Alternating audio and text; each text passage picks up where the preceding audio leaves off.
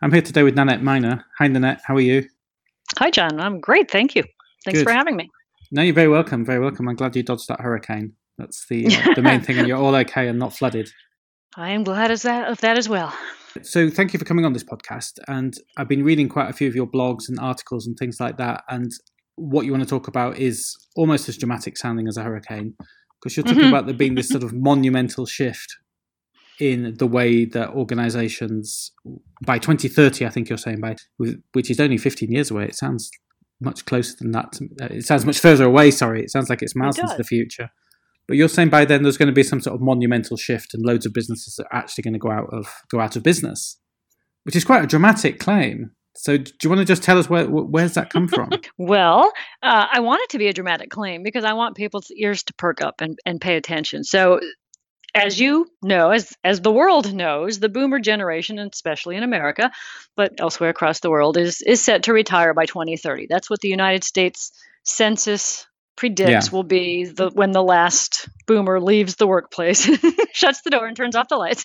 It'll be tw- 2030. So it's le- honestly less than 15 years away. And when you're thinking corporate America and you're thinking a company's longevity, that's not a long time. You you and I, sure, we're thinking, good lord, by 2030, how old will I be? How old will my car be?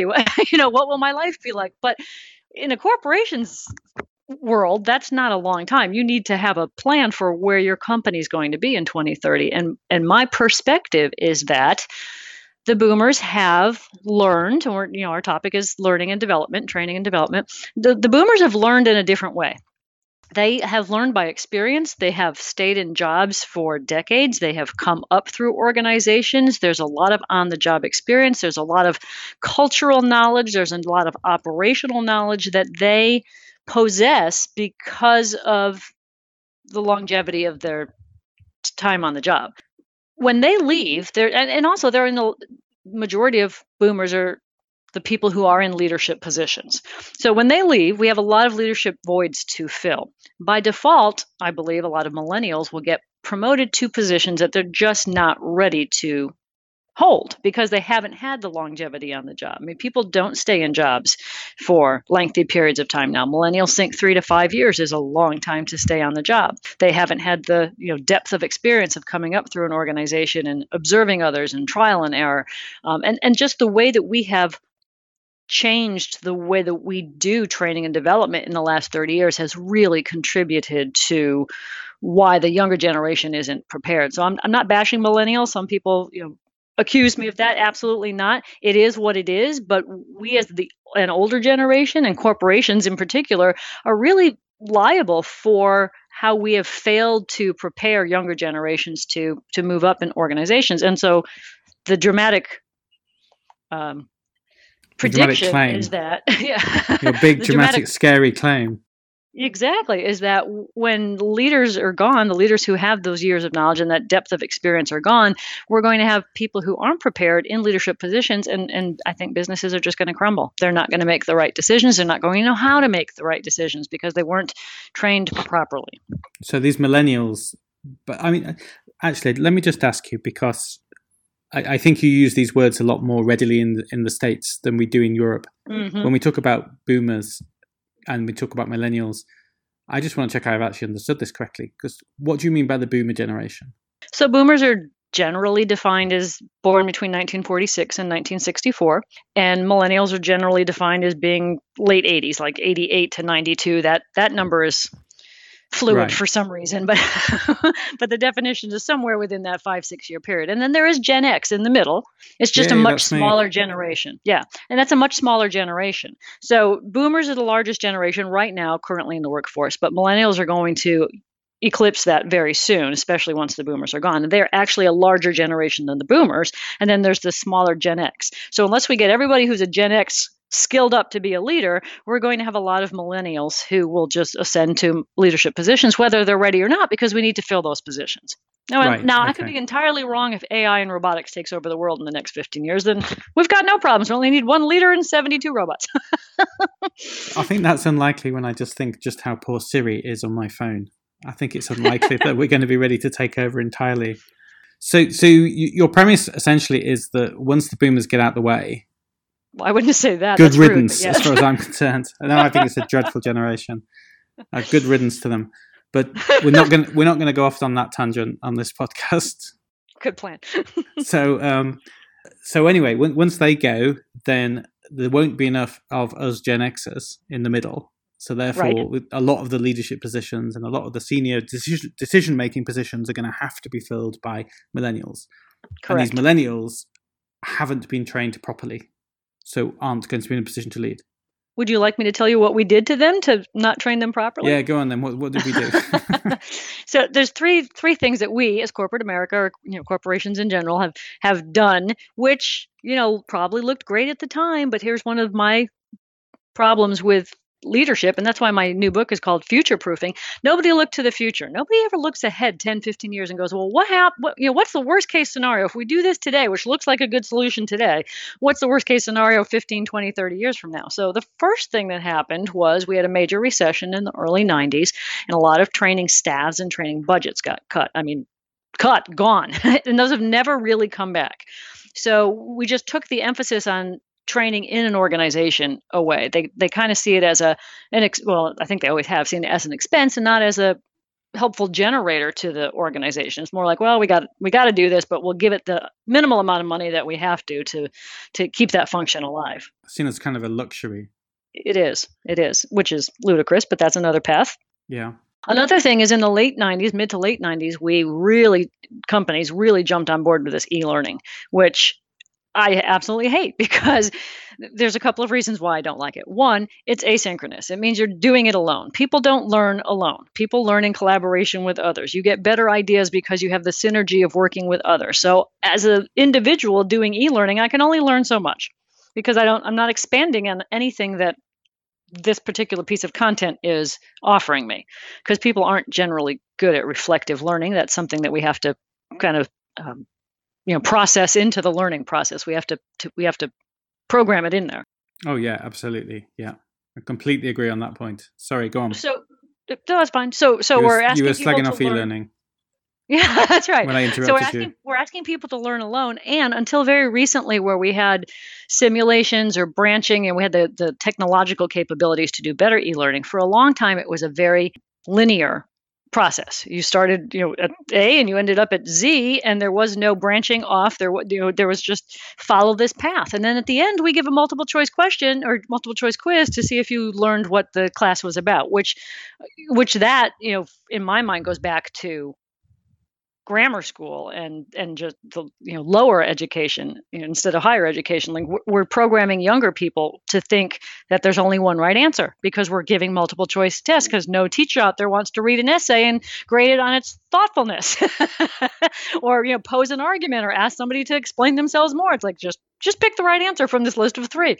So we so we're really curtailing people's abilities to think widely and broadly because they think, well, I just go down this one path, this linear path, and then at the end there's a multiple choice test, and I can I can recognize the answer because generally the quiz comes right at the end of the learning. So unless you have really bad short term memory, you ought to be able to pass the test. So that's number two. Number one is we cut back on budgets and staffing. Number two, we really embraced e-learning which i think is hugely detrimental and then three what we've done when we added the staff and the budgets back training took on a different process for lack of a better word. We really silo training now and what i mean by that is we we put people in a track and you go up that track but you never go out of that track. So let's say you join a company as a finance person.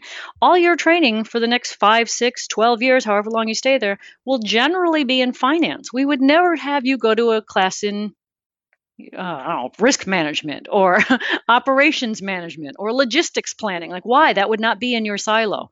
But think of how much more valuable you would be to the company and to the role that you play in finance if you understood the logistics of the company or how it works operationally or what customer service or shipping does. Like, we have just put people in these very tight little knowledge tracks, which makes them unskilled at knowing how a business runs. That's quite a lot that you've said there because you're saying first of all that we we we you know we've cut back on training or training's been seen as I, I think I would I would say that training's been seen as very disconnected from the business Yes. and it's seen as something that happens in an isolated training room and it tends to be quite theoretical. It doesn't tend to be linked to real work. So it's totally even theoretical. even when it's funded and not Yeah. ru- rubbish e-learning, even then it tends to be quite disconnected from actual work and it might be a, a full day of cramming lots and lots of theories yeah, exactly. And I think it's offered begrudgingly, and I think a lot of people attend it begrudgingly just because it's done wrong. Well, that's true as well, actually. Yeah. They may come because it's a free lunch or because it's a free trip somewhere, but that's about it. And then they don't necessarily they go back to the workplace and they don't they don't necessarily know how to apply it. They don't get support to apply it. There isn't time to right. apply it. There isn't time to make the right. mistake and learn the new skill, etc. Exactly. And you never come back and revisit it. No, well, you never you never come back and revisit it. And the evaluation of it is either very, very short term, as in, did you learn what you're supposed to learn now? Yes, you did. Great. That's it. Evaluate it. Right. Or a manager gets a questionnaire three months later, which they can't be bothered to fill in. Which they don't fill out. That's right. and that seems to be that seems to be it. And again, that goes back to your point about short term thinking. Right. Right. Exactly. Not thinking long term because the evaluation is did you acquire the skill in the short term or the knowledge in the short term? So I think there's quite a lot of things in what you were saying there about the word training, and, and, and I kind of agree with you on e-learning. Although I do think it's got a lot better, and we have got some quite good podcasts with some real e-learning pioneers. So I, I do have to defend it a little bit here. Well, no, ha- and I did say that it has gotten better in in recent years, like in the last eight probably. But we had 20 years prior to that where it was abysmal. And we've put everybody off with that. It does, doesn't it? Yeah. yeah, because if you've so, had that bad experience, you're going to think e-learning is just this kind of cop out. It's this this cheap, nasty alternative which isn't very effective. Right. So it, it now feels like a, a very inferior product. Yes. And so I feel like companies really have to turn their ships around. You know that saying, you got to turn a big ship around." They real they just have to do a 180 because everything they've been doing for the last 30 years is is heading them right over this waterfall precipice. I'll just keep my boat theme going on. It's a waterfall, and they're about to go over it. well, considering you were nearly around. flooded um, this yeah. last week, I can see why that might be on your mind. Subliminal. It's a yes. subliminal thing. And, and and the last thing you were saying was about the silos, and I think that's an interesting point. I don't know if I recognise that quite so much, but it, it's interesting because I think what we've done, and I know um, I know you say this a lot, is that we focus on giving people the skills they need to do the job, mm-hmm. and that's the kind of I know you've argued that that's that's part of the big problem, right? Because people aren't developing business acumen like i think and, and I, don't this is just a complete hypothesis on my part because i've never heard anyone say this but i really think people are afraid of lateral moves. Like we're so focused on i must go up i must go up i must get a promotion and if i can't get it here then i'm going to jump to a new company because they offered me you know a better title, even though it might be the exact same job, but I have a better title, or you know, I'm making an extra dollar more or something. I mean, we really need to encourage lateral moves within companies. That should be an expectation. You might come in in finance, but five years from now, you better know three other departments, or you're not worthwhile to this company. So you, you think developing that level of flexibility where people might go, I mean, finance is quite a specialized area, so that's a really interesting example. So somebody from finance might end up in human resources or sales or something. Well, I'll, there's two responses to that. One, I don't, I don't, I'm not saying that I want them to be flexible to like move into a new role, but I want them to be educated about that new role, which is why the, the, the curriculum that I have designed is an interdisciplinary curriculum. So you're not. W- another problem is when you when you're siloed in training and you're a finance person, you go to training with other finance people. so I yeah. want I want HR people and operations people to also be in your finance class because you should have that exposure to at least what they do in their departments and who they are and how you can make a connection with them and then maybe they'll invite you to lunch and you'll learn more about their department. So it's more about developing your knowledge of the organization than being skilled enough to move to another role. But by the same token because we have people who are so focused on oh i must get a promotion i must you know be somewhere else in this de- in department in 3 years or i'm going to have to leave this company they purposefully stay focused on a discipline as opposed to saying what are the opportunities in my organization?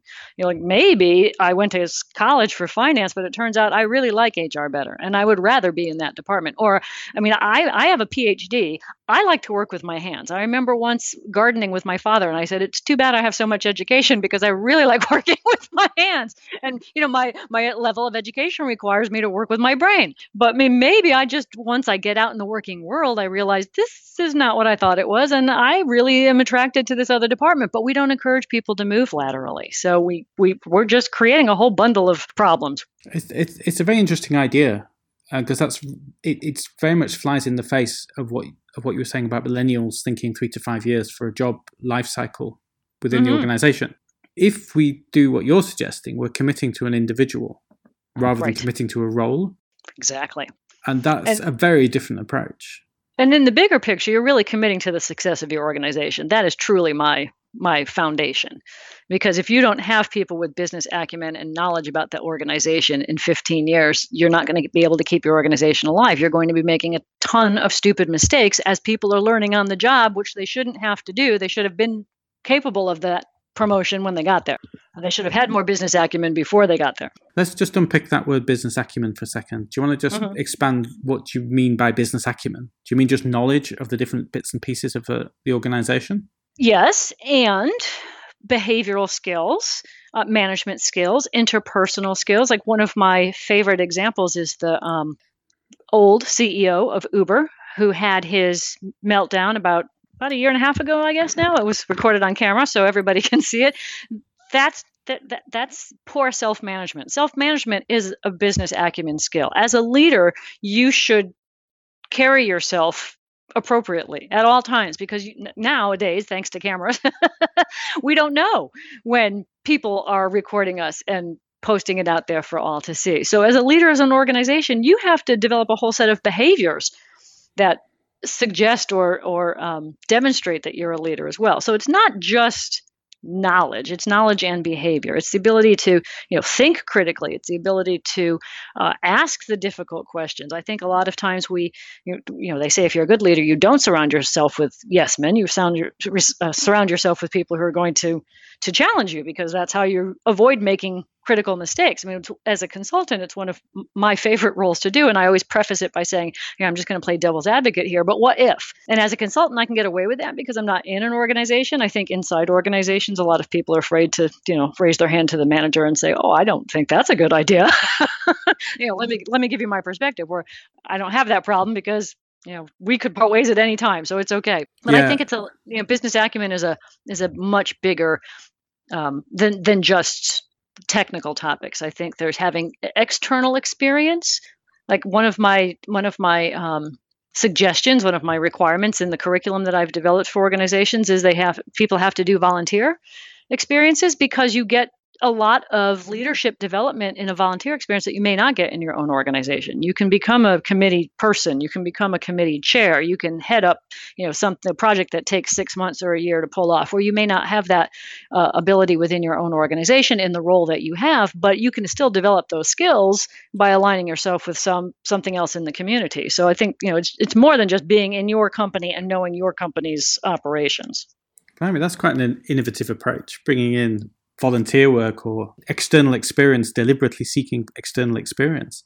That's Yes. not something that gets done at the moment in most development projects programs that I can think of. Not most, no. Sometimes they'll give you, you know, time. Companies will give you time to do it. Sometimes they do like yeah, a, a true. a giving a giving day, so everybody gets this half day off, and we go off and build a house or a community garden or something. But, but there, but you know, like Google, uh, I've heard they've gotten rid of this, but Google used to have twenty percent time, where twenty percent of your week you were basically allowed and tasked with working outside of your specific role to to to think for the future to, to to try new ideas to you know not to necessarily leave the company and and um, do something volunteer but i think we ought to we ought to build that into um, what is considered your work experience. You know if we can't provide it for you here in this company but you can get it we should allow that to be part of your work. Well, again, that's really investing in the individual. Exactly It's thinking Yep. long term about that individual, what that individual will add to your organization. And I, it's, I, guess it's quite sad in a way that people don't really want to do that because they're thinking, well, they're going, they're probably going to leave at some point, and therefore we'll lose that investment. And Yes. it- it- it- so therefore, let's not train anybody. Let's not, you know, in case Well- they leave. I think that ha- that's a, a very valid argument, but I also believe that if you integrate this new development process, people won't leave. I think the reason people leave is because they're looking for development. I don't think, I know. Even millennials even say that. Like the top three things they're looking for in a job, one is professional development. So if, if they come to your organization and say, and, and they see that there's like a three year or a five year or a 20 year plan for my development, why would I leave? Yeah, no, absolutely. I mean that that level of commitment the organization making to me, you would naturally feel motivated, loyal, and, and, and everything else. Assuming everything was working out okay, you're going to stick around, aren't you? Well, and you'd also have options because they say that people leave a boss, they don't leave a job, right? So if you got stuck with a boss that you didn't like and you had uh, knowledge of your whole organization and you had made relationships because we don't do that with people either you know we don't have people make relationships inside companies and if you had relationships you might be able to stay with your company and move to another role like one of the things that always amazes me as a consultant is when i first go into a company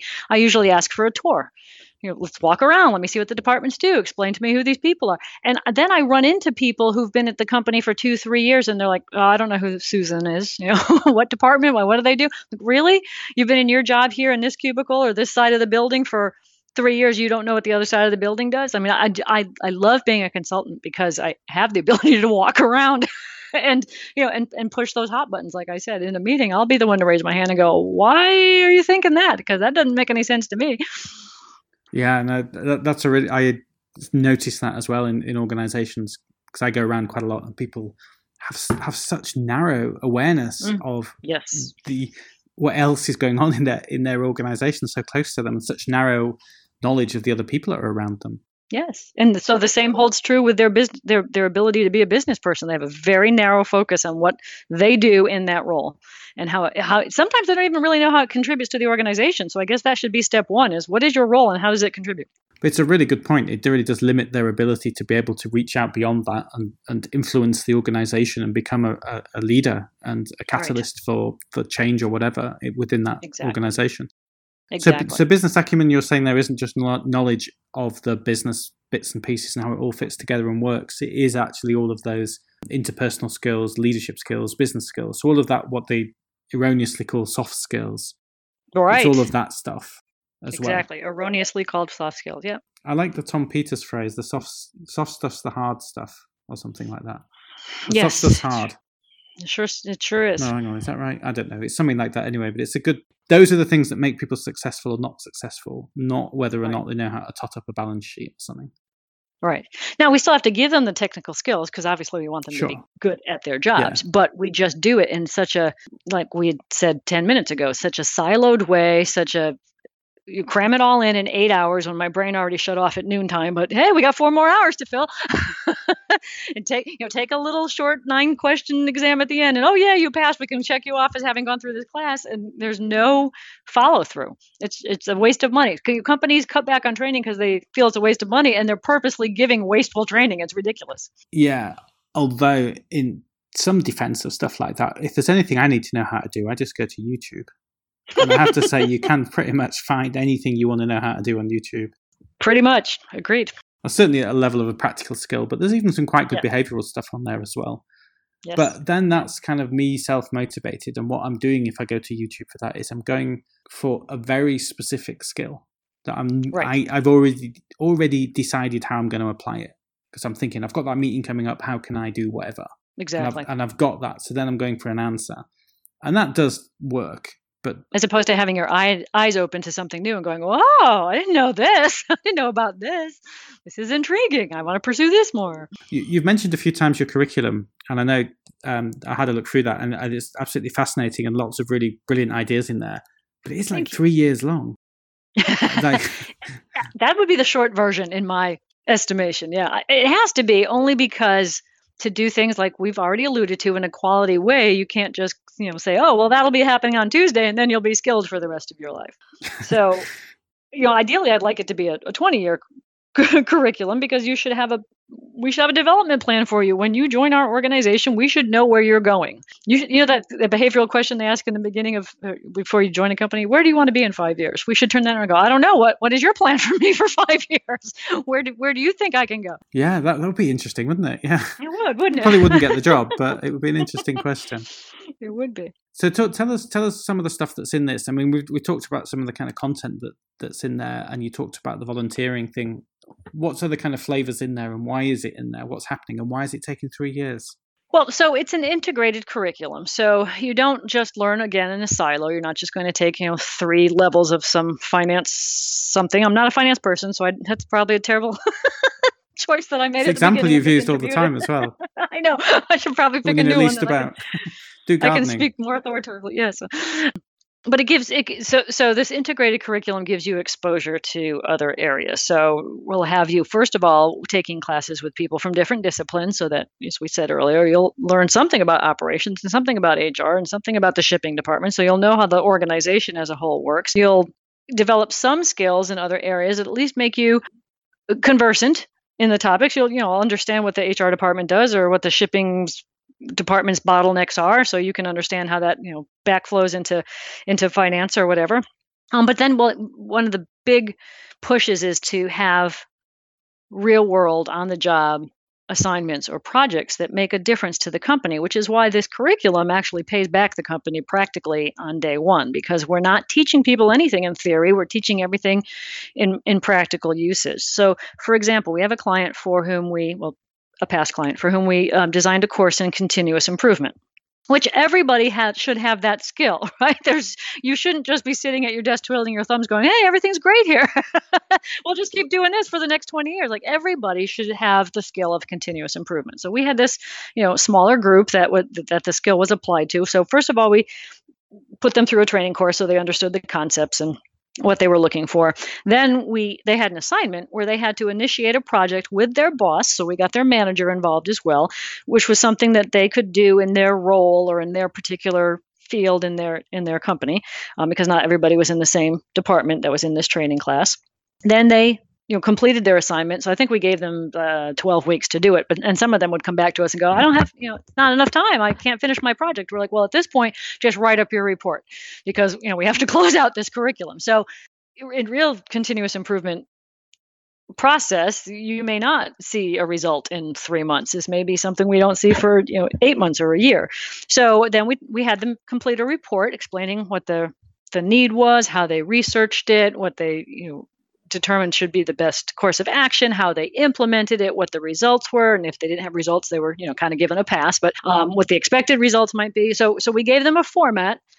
And then they had to, you know, think it through. So, what just happened? How do I explain this in a in a very succinct way? I just can't go on and on and everybody should have the same format. Then we had people who used to work at the company who had worked in um, various operational roles who were willing to be mentors and coaches. So we forwarded these reports on to those folks, and they had like four days to get them back to us with comments so that you got not only an industry expert commenting on it, but somebody who had also been with the company. So they had that kind of um, insight and, and as well. And then give and then they basically got graded. I forget how the grading worked but if you were in the top say 10% then you were given the opportunity to present your project to an executive level of the organization. And then the organization might choose to implement your continuous improvement process in other areas. This was a world this was a global organization. They had i don't know 41 countries that they worked in or something like that. So we were working with a very small group in in the United States. But that you had the opportunity to take something that you did in your field or your office in your role and have upper management realize, wow, we should implement this process across the whole organization. It just saved us something or prevented risk, or this is a big company that was big on safety. So a lot of the things had to do with um, safety improvements. So as a result of this process, and this is why it takes you know potentially three years because here's one class and how we integrated it into their into their jobs. They went through training, they had on the job experience. For many of them, this was a stretch ex- uh, assignment because they were, I think, within the first year of being with the company. So, you know, many of them hadn't been asked to go outside their area of responsibility or, or tasked with finding something that could contribute back to the organization. They were um, able to work on their communication skills, both in how they worked with their manager and also their written communication skills by writing writing up the report. Um, presentation skills potentially if they chose or were chosen to present to the executive group and then they got the coaching and the mentoring and the feedback and you know how do you have that feedback conversation? How do you take feedback or that potentially is critical and integrate it or or choose not to but there's got to be a rationale for that other than go huh i don't i don't agree with you. Um so i mean th- so that's kind of to answer your earlier question that's the business acumen right? Like we had what eight maybe business acumen results out of one class and one assignment but because of the way that we integrated it with their roles and then also integrated it with the rest of the organization, they developed unbelievable skills. When you're describing it, then it made me think what you're talking about doing is linking development to humans. and it sounds so obvious now I'm saying it. but learning and development or training essentially in most organizations is linked to content. Yes. So you go to you do a management development course because it's a management development program. It's linked to content. It's not linked to the individual. What you're doing is no, you're turning it around and linking it to the person, to the human in the equation. I'll take that. I'm writing it down because it's actually a very astute observation, but I'll still argue that uh, I'm linking it to the organization because there's no way that that can't benefit the organization. That person's increased skill is going to continue on forevermore. Like you're not going to look at anything in your role anymore and not think I could probably improve that. yeah, I don't mean it's not linked to the organization. I just mean that that training or learning and development is is historically linked to some kind of content or content structure right. of content, which right may be around that. faculties, it may be around I don't know departments, whatever, but it's linked to content. You're right. You're Whereas absolutely you're not right saying that. that. you're linking it to the person. Yes. And that's that's kind of the big difference. And that suddenly when you were talking like that, I thought, oh my god, that's the difference. that is the and difference. suddenly a three year development plan doesn't start to look like such a, an unwieldy, huge thing. Exactly, because how many of these kinds of projects could we load on a person at a time? We couldn't. So, you know, it just takes a lengthy exactly And yeah. In terms of human development, three years isn't much. Right, exactly. For And an that's why I adult in a workplace, it's a development that long. And and and I always say that this is a development process. It's you know we'll we'll build it around a curriculum, but it's a development process. And so you're absolutely right. And a lot of times, you know, I can go into an organization and say we don't we don't have to take we don't have to throw out everything you already have. Let's just take a look at what you have, put it into a better order, put the right people in the classes and then and then build it out a little bit more. So it's more experiential, so it's more collaborative, so there's more synergy, so there's more time for ref- application and reflection. That's when we get people to not only learn but to build their business acumen. Are you suggesting as well that organizations should put everybody through this kind of curriculum?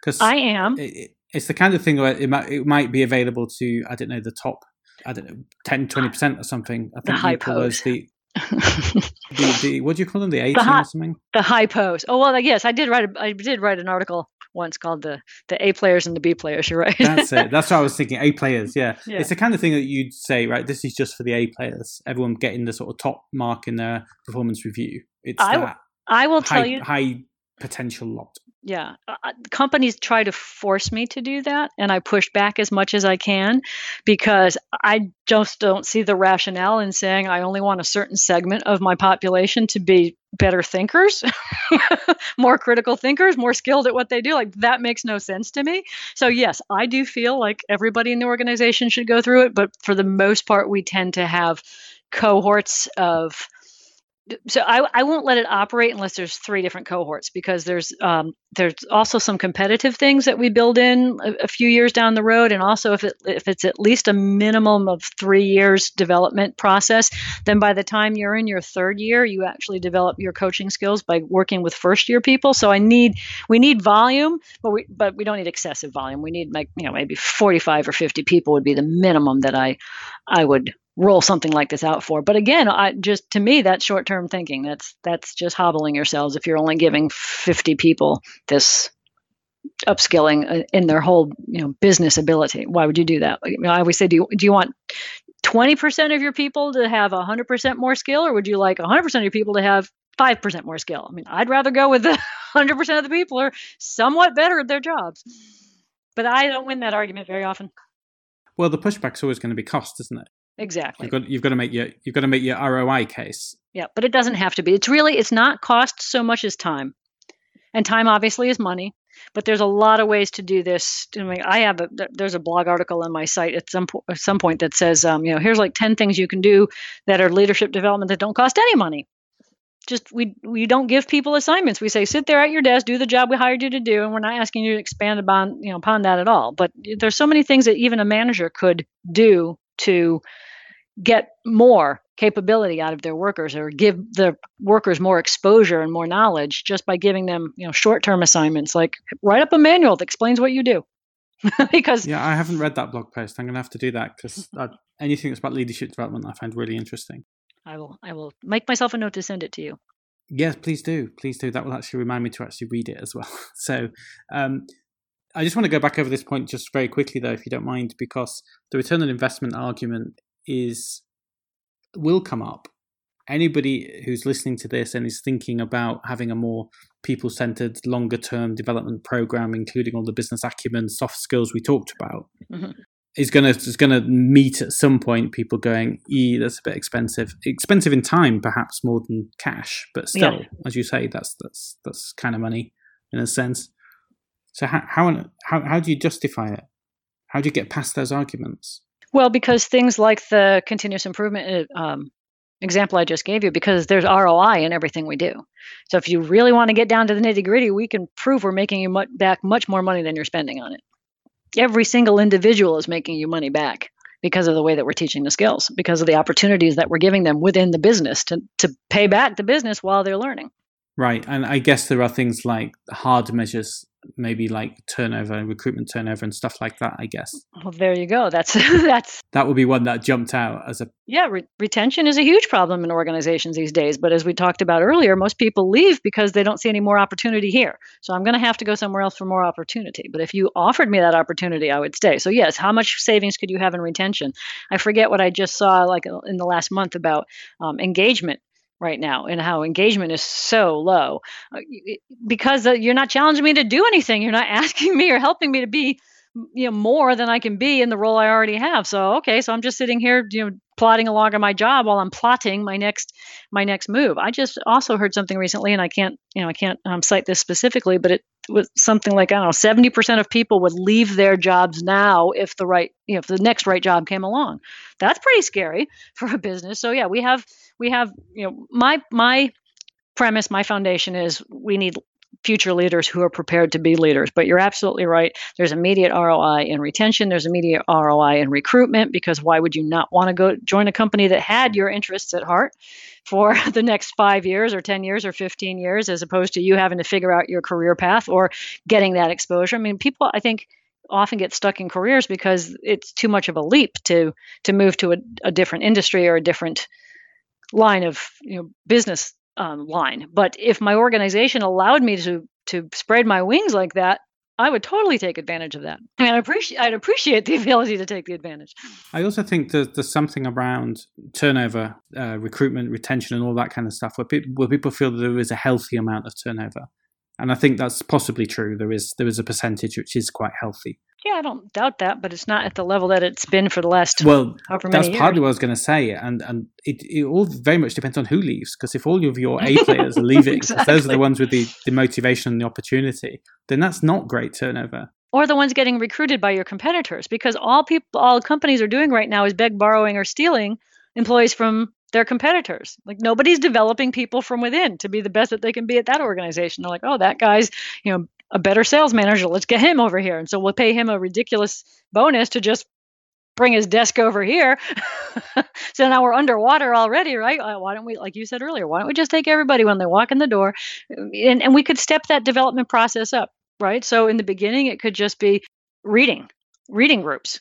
Like there's so much learning that can come from reading. People don't know how to read for comprehension anymore. It's something else that we've failed to teach younger generations. They skim, they look for factoids, they look for the pretty pictures. Uh, it's also based on technology. Like there's a, a study that um, years ago I was involved in um, the difference between reading online and reading in print. There's so much more comprehension when you read in print because your eyes and your brain are working differently. And also, when you're reading in print, you can flip back.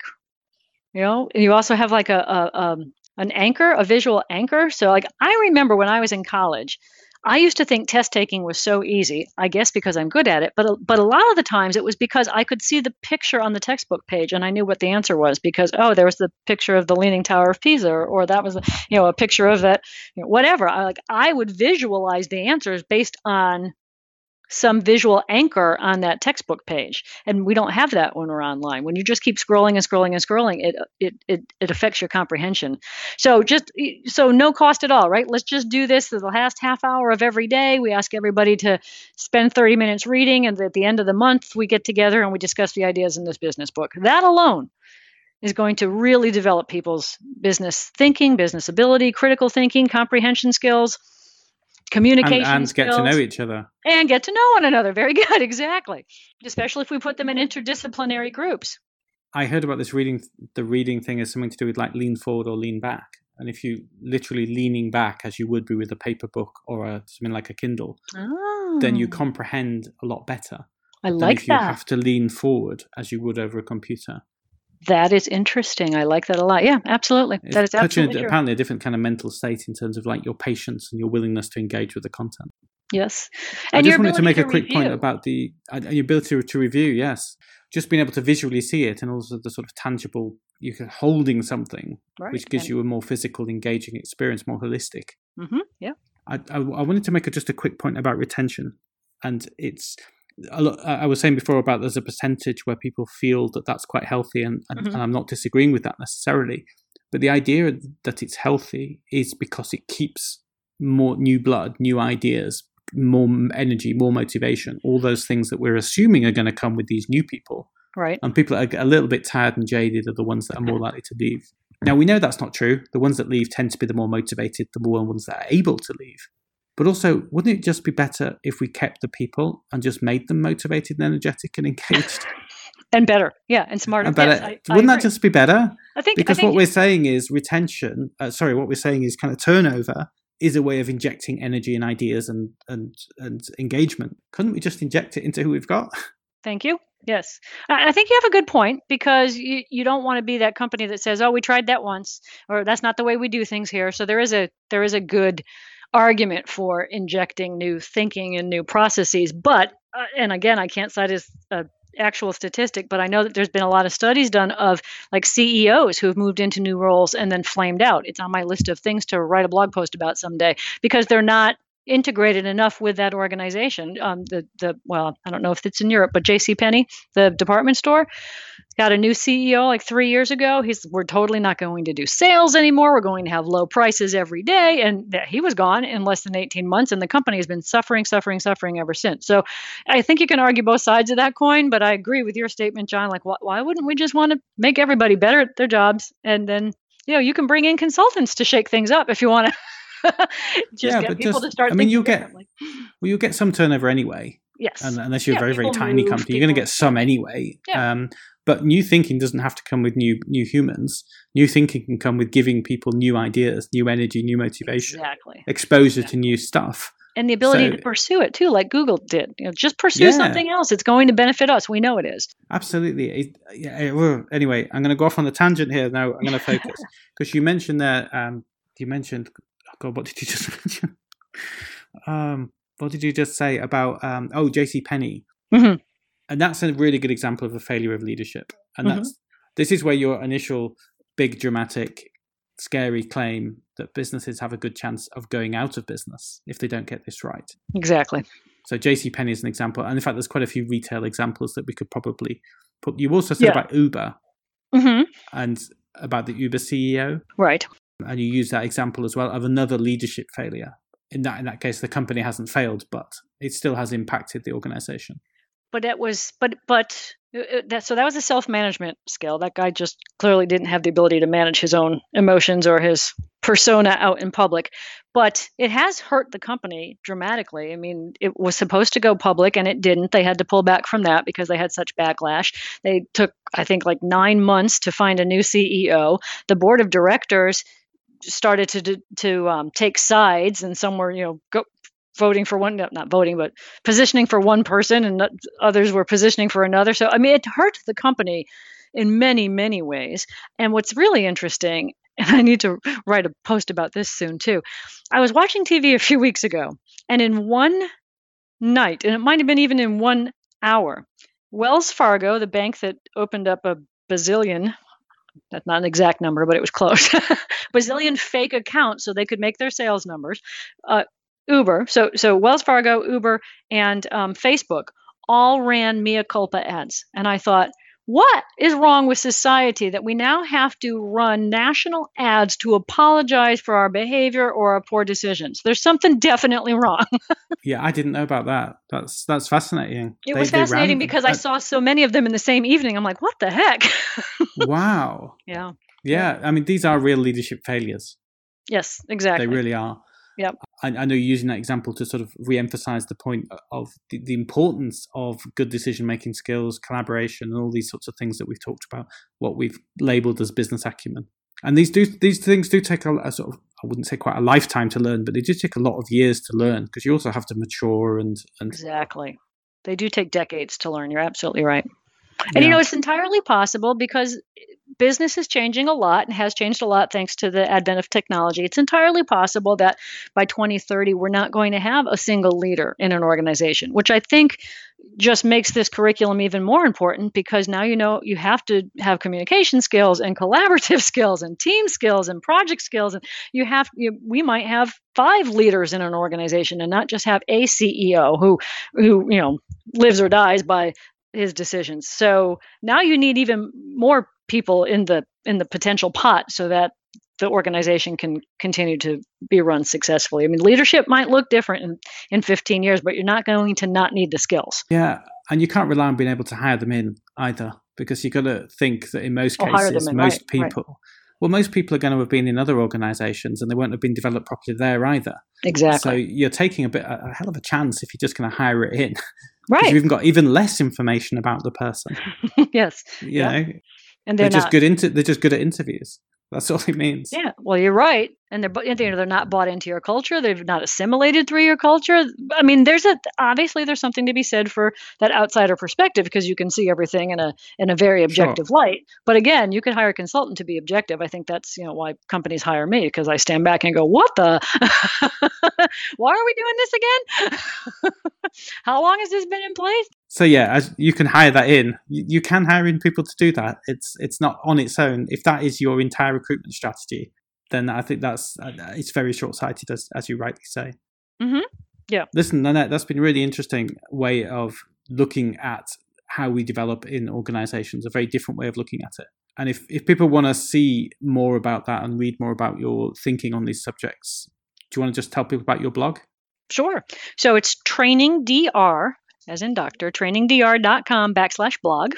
And if they'd like to know more about the book or download the first chapter of the book, that website is future-proofing org. So the name of the book is Future Proofing Your Organization by Teaching Thinking Skills. The website is future-proofing.org. Um, there's also a really nifty assessment on the um, Future Proofing site that asks you to answer, I think, 10 or 14 questions about um, whether your organization is is prepared for the future and has leadership in place. So it asks things like, um, you know, we develop leaders from within yes or no. Um, there's a, you know, there's succession planning organization, yes or no. Uh, we ask people to you know, work outside their specific roles, yes or no. And by the time you get to the end of those questions, you might realize so you know we're, we're the, the scoring is green yellow or red like a stoplight so you might realize oh we're in a, a good position or we're in a very scary position and now now is the time to make the change now is the wait the time to rethink how you're developing people in your organization because you're going to need them. You're going to need them all. You're going to need them to have thinking skills. You're going to need them to have business acumen. You, you can't run companies without people again, unless I said you know I'm completely wrong and robotics takes over in the next 15 years. Um, so you need to have you need to develop those people yourself because you're not going to be able to beg, borrow, and steal them in the future because Gen X is the next generation up, and there's not as many of them. That's really interesting. Thanks, Nanette. So, is Training Doctor Training DR is the blog, and uh, Future Dash Proofing is, is the, the, book, book. site, which has that questionnaire yes. thing. Futureproofing.org, not .com. Yep. Great. Well, thank you very much for your time, Nanette. Thanks, John. It's, it's been a really interesting conversation. really enjoyed it. I did and, too. Uh, and look forward to speaking to you again. I hope. Great.